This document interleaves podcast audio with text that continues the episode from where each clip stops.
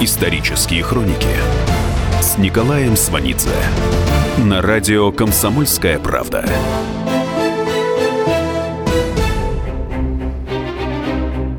«1978 год. Василий Меркурьев.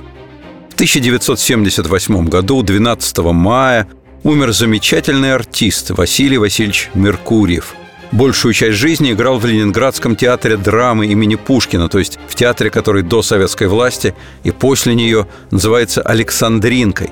Типажно, природно, Меркурьев лучше всего соотносится со старой, еще петербургской Александринкой. Он вписывается в петербургскую архитектуру, а не Столубеевым – встают на противоположных сторонах фонтанки и ведут диалоги, вслушиваясь в силу слова и таким образом избавляясь от вялости речи. У Меркурьева шаляпинские габариты, его и сравнивали с Шаляпиным. Он шумен, громогласен, при этом в высшей степени естественен, прост, простодушен, говорит быстро, слова обгоняют друг друга, разговаривает с молодым драматургом о сложной, легко возбудимой актерской среде. Чистый 19 век, говорит – Наша Александринушка эту науку на совесть преподает. Что вы, Господи, целая академия, тонкая штука, традиция еще савинских времен. Меркурьев имеет в виду Савину Марию Гавриловну, звезду Александринки последней четверти XIX века. Так вот, Меркурьев продолжает делиться с молодым драматургом, чью пьесу ставят в театре, опытом работы с актерами. «Ошибиться вам ни-ни! Чуть зазевался, неверный шаг и погиб безвозвратно. Не сомневайтесь, вокруг великаны, таланты, челюсти. На удивление, ам и нет тебя, одни кости. Этот разговор Меркурий ведет с драматургом Леонидом Зориным осенью 1953 года, когда Меркурьев ставит пьесу Зорина «Гости», чтобы всем, даже не театралам, стало понятно, кто такой драматург Леонид Зорин, следует напомнить, что он автор сценария фильма «Покровские ворота». 1953-м его пьеса «Гости» вызывает осуждение и в партийной, и в профессиональной прессе. Драматург назван подголоском американского империализма. Но в театрах уже первый оттепельный импульс. Пьесу ставят сначала в Москве в театре Ермоловой с молодым Владимиром Андреевым.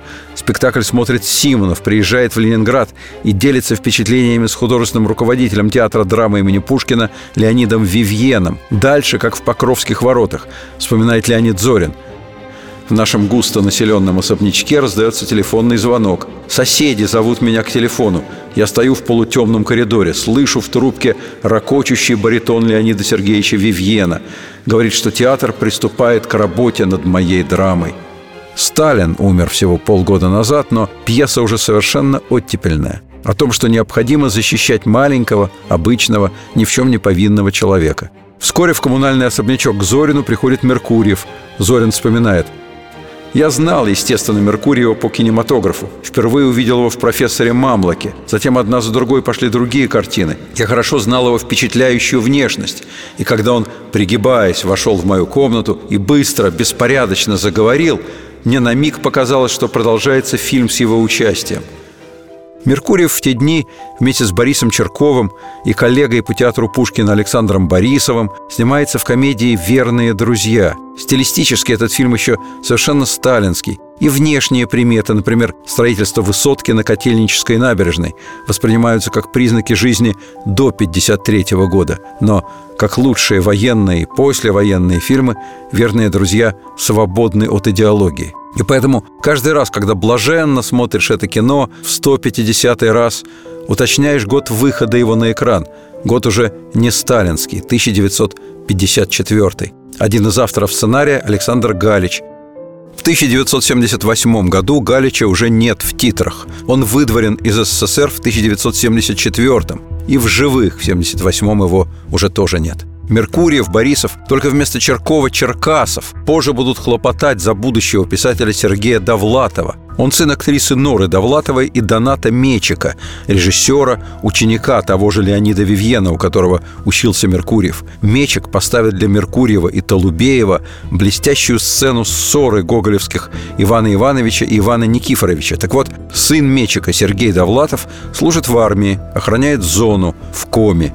Меркурьев, Борисов и Черкасов хлопочут, и Довлатова переводят зоны в Ленинградскую область. Но с зоны в Коме Довлатов привозит впечатления и сюжеты для своих будущих книг. В СССР не печатают. В 78-м вынужден эмигрировать. Фильм «Верные друзья» снимают в 53-м во время амнистии, объявленной Берией. Плод во время съемок караулят освободившиеся лагерники. Летом 53-го на свободу выходят не только уголовники, но и осужденные по делу врачей, по Менгрельскому делу, то есть сидевшие по политическим статьям. Меркурьев из тех, кому в силу этого обстоятельства определенно легче дышится. У Меркурьева репрессированы братья. Петр был заместителем директора завода в Псковской области, на родине Меркурьевых. В сентябре 1938-го арестован по 58-й политической статье. В июле 1939-го Петр Меркурьев реабилитирован, но в промежутке между этими двумя датами он умер во время допросов в Псковской тюрьме.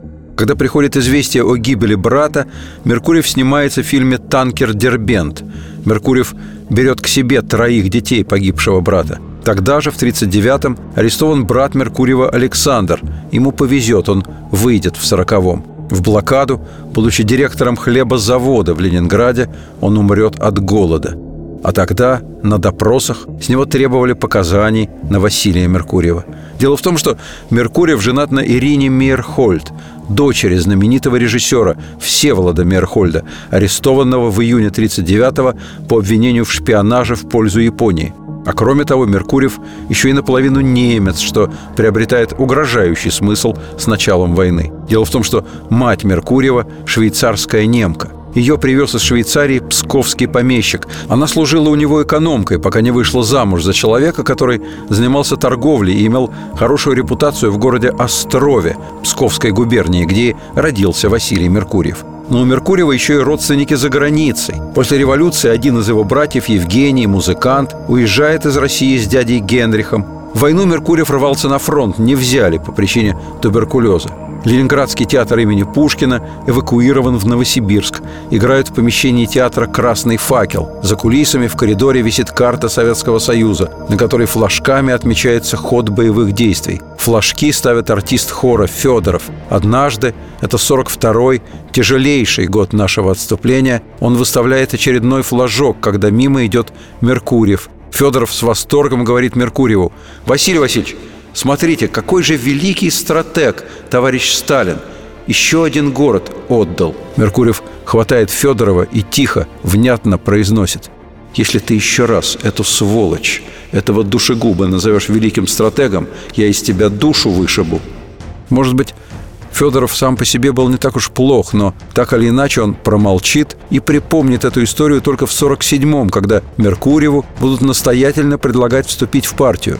На собрании Федоров поднимется и скажет «Я рад, что замечательный артист, прекрасный семьянин, отличный товарищ Василий Васильевич Меркурьев вступает в нашу великую партию. Только, Василий Васильевич, я хотел спросить, а как вы теперь относитесь к товарищу Сталину?» Меркурьев ответит «Я всегда одинаково относился к товарищу Сталину. Уточните у товарища Федорова, что он имеет в виду». И снова Федоров промолчит. Иначе теперь вопрос будет уже к нему. Почему он, Федоров, пять лет скрывал врага народа? На беспартийность Меркурьева обращает внимание после того, как он получает звание заслуженного артиста РСФСР. На предложение вступить в партию Меркурьев отвечает «Я подумаю». С ним разговаривает его учитель и художественный руководитель театра Вивьен. Говорит «Вася, у Ириши отец репрессирован у тебя братья. Если ты сейчас не вступишь в партию, можешь навредить и себе, и Ирише, и своим детям, и племянникам. Правда, партийность ничего не меняет в поведении Меркурьева. В том же 1947 году, во время съемок фильма «Золушка», в квартире Меркурьева появляется гимназическая подруга Ирины Мейерхольд. Она вышла после 10 лет лагеря. Ее муж расстрелян в 1937-м. Она будет жить в доме у Меркурьева. В 49-м ее снова посадят, еще 8 лет лагерей. Когда вернется, мать и дочь от нее откажутся. Жить негде. Она опять придет к Меркурьеву. Продолжение через несколько минут. Исторические хроники с Николаем Сванидзе на радио «Комсомольская правда».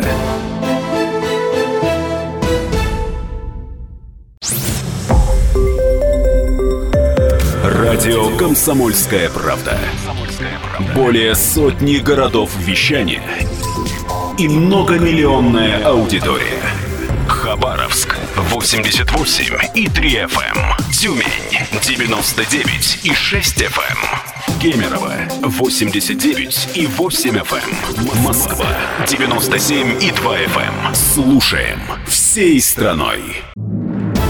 Исторические хроники с Николаем Сванидзе на радио «Комсомольская правда». Надо сказать, Меркурьевская квартира совершенно естественно принимает всех приходящих, приезжающих, ночующих и временно живущих. Это не дом знаменитых людей с отлаженным бытом и порядком. Здесь Ирина Всеволодовна Мейерхольд репетирует с актерами, которые приходят к ней за профессиональной помощью, даже когда ей запрещено работать после ареста отца. Здесь толкутся студенты, которых они с Меркурьевым в театральном институте учат драматическому искусству. В самом начале 50-х, до смерти Сталина, в доме Меркурьева появляются еще две женщины. То ли вышедшие из лагеря, то ли раскулаченные. Совсем простые, нищие, без прописки. Одну Меркурьеву удается прописать в качестве родственницы. Другая поселяется у Меркурьева на даче за 100 километров от Ленинграда. Меркурьеву дачу дали в 46-м в аренду, и на нее постоянно покушаются разные организации. Приходят, замеряют комнаты, землю, Меркурьев то и дело ездит в райцентр отбивать свою дачу. Когда в 46-м появляется эта дача, в семье Меркурьева 8 детей. Трое своих, трое детей убитого брата и еще двое подобранных по дороге из эвакуации. Их мать найдется только в 48-м, чтобы прокормить всех детей на даче – корова, куры, свинья, огород. Мать Меркурьева, как истинная швейцарка, мастерски делает сыр – Дача стоит в лесу, в глуши. До станции 8 километров. Меркурьев счастлив, что у него есть дом, который далеко и отдельно от всего и всех. В дома отдыха и дома творчества он никогда не ездит. Меркурьев с женой возят на дачу продукты из Питера. Лошадь достать не всегда удается. Так и идут пешком и тащат сумки с едой. И летом, и зимой – Электричества на даче нет. Свечи и керосиновые лампы. Керосин экономят. В общем, эта дача не имеет ничего общего с той, что в фильме «Обыкновенный человек», где Меркурьев играет известного оперного певца. И домработница в кино не похожа на бездомную женщину из раскулаченных или лагерников, которая поселилась и помогает на даче Меркурьева. Вспоминает сын Меркурьева Петр. Ее зовут Вера Павловна Селихова – она говорит очень много, очень громко и почти в каждую фразу вставляет матерное слово. На любую просьбу моей старшей сестры Анны реакция молниеносная и ласково-шутливая. «Чтоб я, домработница, трижды лауреата сталинской премии, ядрить твою мать, да его дочери что-то делала, чтоб я перед дочерью трижды лауреата на вытяжку стояла». В начале марта 1953 года она входит в комнату сына Меркурьева и произносит «Петя, отца-то нашего, ядрить его, паралич разбил».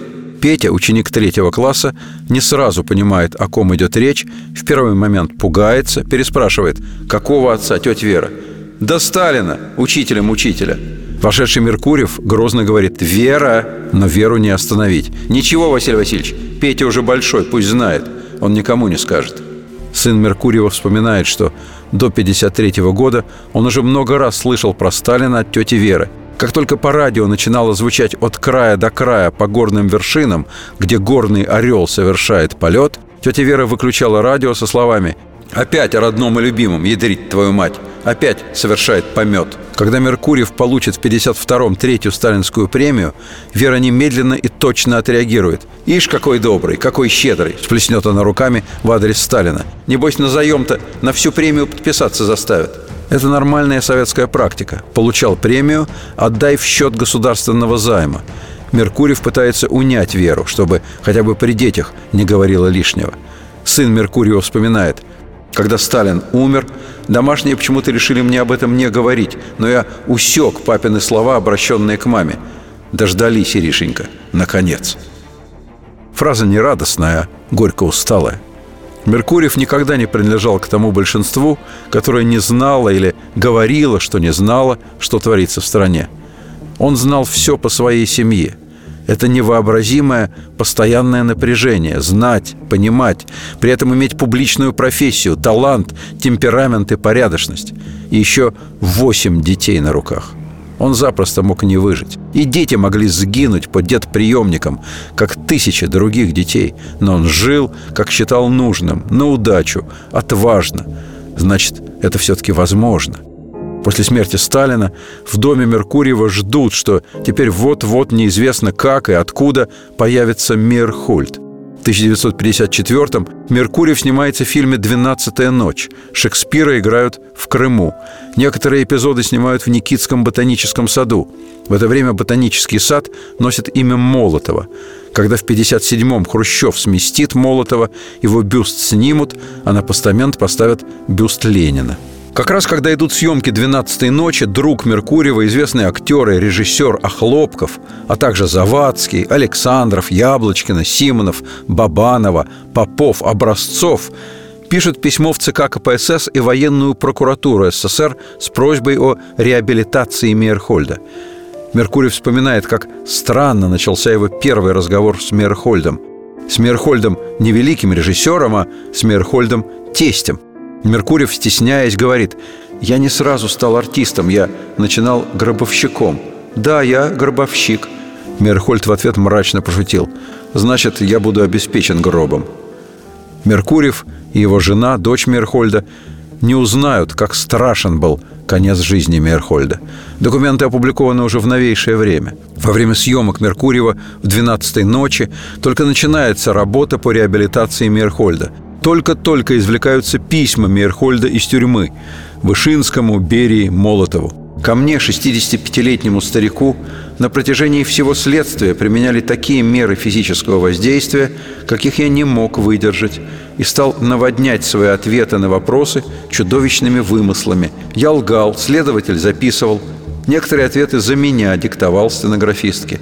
Меня клали на пол лицом вниз – резиновым жгутом били по пяткам и по спине. По красно-сине-желтым кровоподтекам снова били этим жгутом. Я кричал и плакал от боли. Следователь все время твердил «Не будешь писать, то есть сочинять, лгать. Будем бить опять, оставим нетронутыми голову и правую руку. Остальное превратим в кусок бесформенного, окровавленного и скромсанного тела». И я все подписывал. Но на последнем допросе Мерхольд отказывается от всех выбитых у него показаний. Суд не обращает на это внимания. Мерхольд расстрелян. Съемки «12-й ночи» для Меркурьева идут под знаком Мерхольда. 1955 – начало волны реабилитации, возвращение из лагерей. Просто надежда на чудо. Здесь, в Крыму, Меркурий вспоминает рассказы Мейерхольда о том, как тот приехал сюда в 19 году, устав от голода и разрухи в Петрограде. Здесь, в Ялте, не было красных, еще не было разрухи, а было полно столичных артистов. Потом, когда начнется красное наступление в Крыму, последние жесточайшие события гражданской войны, Мейерхольд в неразберихе схвачен белыми – освобожден под ручательством местных адвокатов, которые ходатайствовали перед Деникиным, который был почитателем таланта Мерхольда. А когда придут красные, Мерхольд вступит в партию, и Луначарский лично приедет за ним и повезет в Москву. Потом будет успех, очарование новой властью, собственный театр, слава. Потом театр закроют. В короткий период между закрытием театра и арестом Мерхольд часто ездит в Ленинград – он начинает постановку «Маскарада». Это уже его второй «Маскарад». Первый был в 1917-м. Премьера в Александринке тогда пришлась непосредственно на февральскую революцию. Публика 25 февраля 17 года шла на Мерхольда, не подозревая, что уже началась новая эпоха. Спустя 20 лет, в 1938-м, эта эпоха уже в разгаре – сам факт, что художественный руководитель драматического театра имени Пушкина Леонид Сергеевич Вивьен разрешает постановку опальному Мерхольду это исключительный поступок, потому что лишение Мерхольда театра – это очевидная опала, предполагающая совершенно определенное для 1938 года развитие событий. Но Вивьен никогда, ни в какие времена не скрывал своего восторженного отношения к Мерхольду и не убирал бюст Мерхольда со своего стола – Меркурьев у Мерхольда в «Маскараде» играет Казарина. О творческом, душевном контакте Мерхольда и Меркурьева Ирина Мерхольд говорит начался период влюбленности мастера в Васича. Васич, то есть Василий Васильевич. Ни одной репетиции не проходило без него, даже когда репетировались сцены, в которых Казарина не было. Высокий режиссерский стол Мейерхольда стоял в восьмом ряду. Рядом с Всеволодом Эмильевичем сидел Васич. На репетициях Мейерхольда зал был всегда полон – Ирина Мерхольд вспоминает, что она сидела в начале мест за креслами на диванчике вместе с женой Мерхольда, актрисой Зинаидой Райх. Зинаида Райх после ареста Мерхольда будет зверски зарезана. За полгода до страшного финала, после репетиции, они вчетвером иногда ходят ужинать в ресторан в гостинице «Астория». Вне репетиции настроение отчаянное. Близкий арест Мерхольда очевиден – Меркурьев призывает его хоть к какому-то противодействию. Тот отвечает «Нет, Васенька, не к кому мне обращаться». Продолжение через несколько минут. Исторические хроники с Николаем Сванидзе на радио «Комсомольская правда».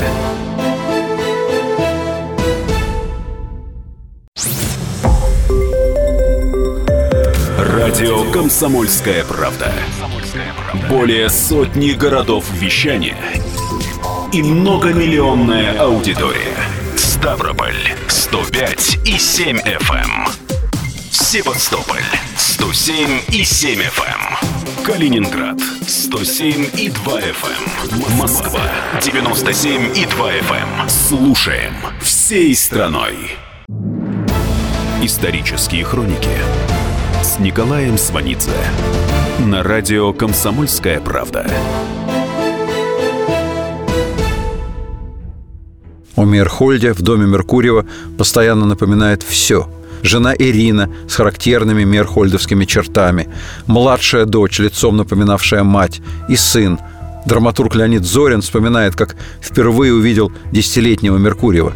Я едва не вскрикнул, так он был похож на деда. Сходство было столь сильным, что казалось какой-то мистификацией – Зимой 53-го к Меркурьеву приходит гость. Судя по всему, старый знакомый. Перед самым уходом, как бы через силу, говорит «Вася, эту миссию должен был взять на себя другой наш товарищ, но я решил, пусть уж лучше я. Мне ты веришь больше. Сразу не отвечай. Подумай. Обещаешь?» «Обещаю», — говорит Меркурьев.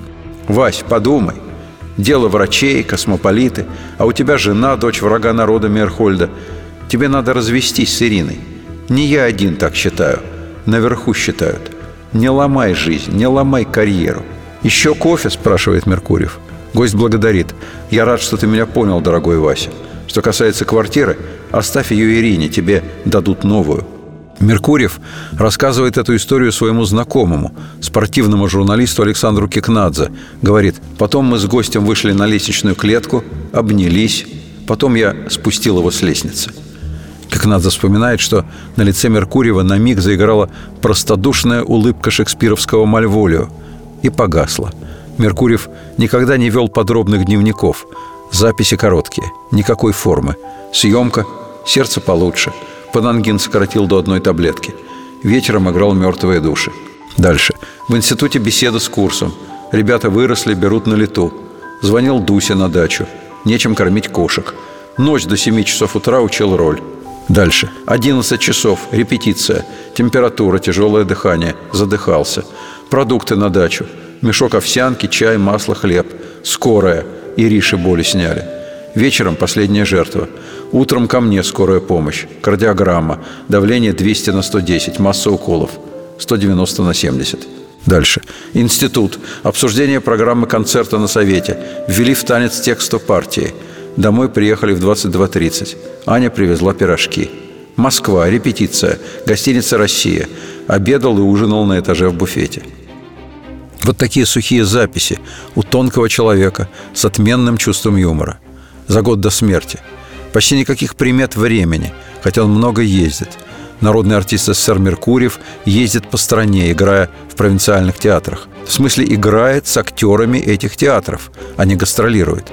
Выезжает заранее, чтобы как следует отрепетировать, вписаться, чтобы никого не унизить, не подавить своим мастерством. Играл так в Комсомольске-на-Амуре, Семипалатинске, Смоленске, Березниках, Новосибирске, Владимире. и знал провинциальную жизнь, то есть реальную жизнь страны. Болеет в провинции, лежит там в больнице уже в старости, в середине 70-х годов. В записках никаких подробностей. В сентябре 76-го, лежа в больнице, коротко запишет «Сосед по палате, директор совхоза Владимирской области». О чем говорили ни слова. Возможная расшифровка этой записи будет в 1978 году, в августе, в дневнике другого человека, писателя Юрия Нагибина – в образцово-показательном совхозе осуществляется великая идея о переводе сельскохозяйственного производства на фабричные рельсы. Все рассчитано с математической точностью. Импортные машины, мясо-молочное хозяйство, птицефабрика, поля и луга. Но ничего не выходит. От дождей раскисли дороги, французский агрегат встал, сгорел мотор – Картошка начинает цвести в середине августа. Нечего рассчитывать даже на малый урожай. Хотели выгнать скот на пастбище, но тучные французские коровы вязли в топком грунте и ломали ноги. Пришлось пристрелить. У Меркурьева в дневнике. Едим молодую картошку, плоды дачи. Купали собак. Петя поехал в городок за продуктами. Ничего нет. У Нагибина расшифровка. В магазинах серая ливерная колбаса, из-за которой убивают, овощные консервы, супы в стеклянных банках с броской надписью «без мяса». Есть еще растительное сало. Остальные продукты в бутылках. Водка и бромотуха. Много пьяных на улицах и много печали во всем. Другой писатель, Федор Абрамов, в декабре 78-го воспроизводит фрагмент переписки на ту же тему. Как здесь с продуктами? По правде сказать, очень плохо. Правда, иногда масло выбрасывают. А у нас ничего нет, даже и масло не выбрасывают. Абрамов комментирует. Поймет ли что-нибудь из этого отрывка иностранец? Как понять? Нет масла в продаже, и в то же время его выбрасывают. Сын Меркурьева Петр вспоминает. К Меркурьеву как-то с просьбой обратился председатель Ленинградского облсполкома. «Василий Васильевич, я знаю, вы завтра едете в Москву. Вы могли бы позвонить министру сельского хозяйства?» Зачем? Вы знаете, у нас такой конфуз вышел. Ленинградская область осталась без семенного гороха. Нам нужно два вагона семенного гороха. Меркурьев звонит в приемную министра. Секретарь узнает его по голосу. «Ой, не может быть! Это Меркурьев, но у министра сейчас совещание, я передам, что вы звонили». Но тут министр хватает трубку и спрашивает, чем он может помочь. Меркурьев излагает просьбу. Министр кокетливо смеется. «Ах, мерзавцы! Знают же, что я вам не смогу отказать». У Меркурьева в записках. «Хорошо, что на даче вспахали огород». Перебои с продуктами и даже с хлебом в деревнях уже никого не удивляют. В сентябре 78-го в Йошкар-Оле очереди за хлебом с вечера, как в войну – на этом фоне выходит седьмое издание знаменитой книги о вкусной и здоровой пище. Первое издание в 1939-м. В сталинские годы книга подобна фильму «Кубанские казаки», прекрасна и далека от действительности. В дальнейшем книга некоторым образом меняется от издания к изданию. В 1954-м из нее изъяты цитаты Берии, в 1955-м убраны изречения Сталина. В 60-м по мере усугубления ситуации с продуктами рецепты в книге упрощаются. В 78-м всякие рецепты уже мало реализуемы. Да и саму книгу не купить. Из города Коврова пишут в литературную газету. Народ в очередях звереет, ненавидят друг друга. Вы такого не видели? А мы здесь каждый день можем наблюдать подобные сцены. Импорт продовольствия, прежде всего зерна, уже давно единственный способ обеспечения страны едой – с дореволюционных времен отечественное сельское хозяйство проделало фантастический путь деградации. В 1913 году на долю России приходилось 45% экспорта зерна. Это первое место в мире. К концу 70-х СССР занимает первое место в мире по импорту зерна. За это надо платить. Источники средств – продажа нефти и золота. Однако обеспечивать таким образом регулярные закупки зерна в условиях хронического кризиса сельского хозяйства невозможно. СССР вынужден брать кредиты. Сталинская индустриализация изъяла из деревни все возможные материальные и трудовые ресурсы. В ходе индустриализации средства вкладывались в том числе и в обрабатывающую промышленность. Казалось бы, для того, чтобы теперь на седьмом десятке советской власти закупать продовольствие, можно было бы продавать продукцию обрабатывающей промышленности, но об этом речи нет. Власть это отлично знает. Продукция гражданского машиностроения в СССР не конкурентоспособна. Военную технику употребляют только братские режимы, которые по-братски за нее потом не платят. 1978 год – начало резкого падения уровня жизни. Правда, никто не подозревает, что это финальный для СССР этап. Несмотря на то, что партийные лозунги и обещания давно не воспринимаются населением, идеология добилась существенного результата. Система не ставится под сомнение. Трудности временны, внешние враги опасны и постоянны. Политический режим в СССР представляется руководству страны стабильным – Федор Абрамов отмечает в дневнике в 1978 году в выступлении перед немецкими телезрителями Брежнев сказал, что советские планы подъема сельского хозяйства рассчитаны до 90 -го года. В 1978-м секретарь ЦК по сельскому хозяйству Федор Кулаков. Он покровительствует первому секретарю Ставропольского крайкома КПСС Михаилу Горбачеву – на Ставрополе, в Ипатовском районе в 1977 году внедрен новый метод уборки хлеба, получивший, соответственно, название Ипатовский. Скосить хлеб за 4 дня, обмолотить за 8 дней, работать не менее 20 часов в сутки. Выглядит технологично. Правда, для этого данный конкретный район обеспечивает всем необходимым – техникой, запчастями и горючим. То есть отбирают все это у других районов. И те не собирают новый урожай. Это несущественно – Существенно, что в ваховой ситуации с хлебом ипатовский метод в Москве представляется прорывным. Метод начинают повсеместно пропагандировать. В следующем, 78 году, начнутся потери урожая. На таках скапливается большое количество зерна, сушилок нет, зерно плесневеет, его втихаря закапывают. В некоторых хозяйствах пытаются скармливать его скоту. Скот гибнет. Но это проявится летом следующего года по мере распространения метода по стране. Пока феврале 78-го член Политбюро Кулаков к 60-летию награждается золотой звездой Героя соцтруда. Секретарь по сельскому хозяйству – крайне существенная должность в структуре ЦК. Он взаимодействует со всеми секретарями республиканских ЦК, крайкомов, обкомов. В условиях прогрессирующей болезни Брежнева и, соответственно, борьбы за власть, Кулаков имеет шанс выдвинуться в первый ряд конкурентов. Летом 78-го Кулаков неожиданно умирает. Место Кулакова занимает Горбачев. Это происходит с подачи Андропова. Андропов, выдвинув энергичного, молодого по советским меркам Горбачева, ему 47 лет, укрепляет собственные позиции. Эти перемещения в 1978 году никого в стране не занимают. Брежнев, больной, слабеющий на глазах, не вызывает сочувствия, но служит таким вот особым, нашим фактором стабильности – всю жизнь, и чем дальше, тем острее, Меркурьев хочет сыграть трагическую роль. Ему говорят, что он из редких избранников, счастливцев, рожденных приносить радость. И это чистая правда. Он в ответ расстраивается. На самом деле у него была почти трагическая роль в фильме «Летят журавли». Сын Меркурьева говорит, в этой роли был весь папа, такой же, как на экране он был и в жизни – русского интеллигента со скрытым взрывным темпераментом, Меркурьев играет у того же Колотозова, который снял «Верные друзья». Вспоминает Леонид Виноградов, сын той женщины, что жила у Меркурьевых между двумя лагерными сроками.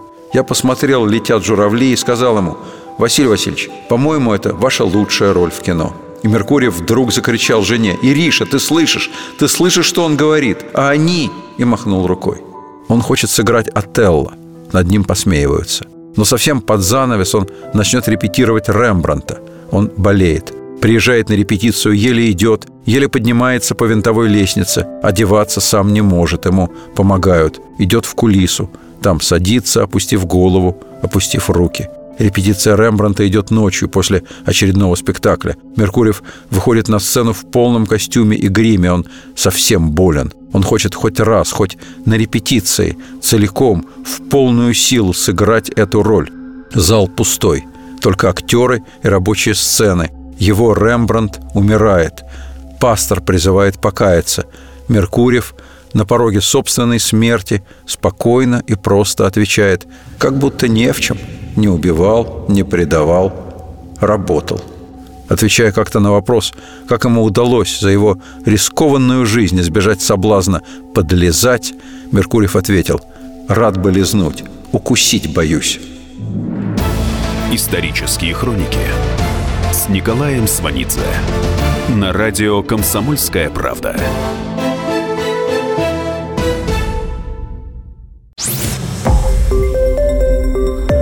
Радио «Комсомольская правда».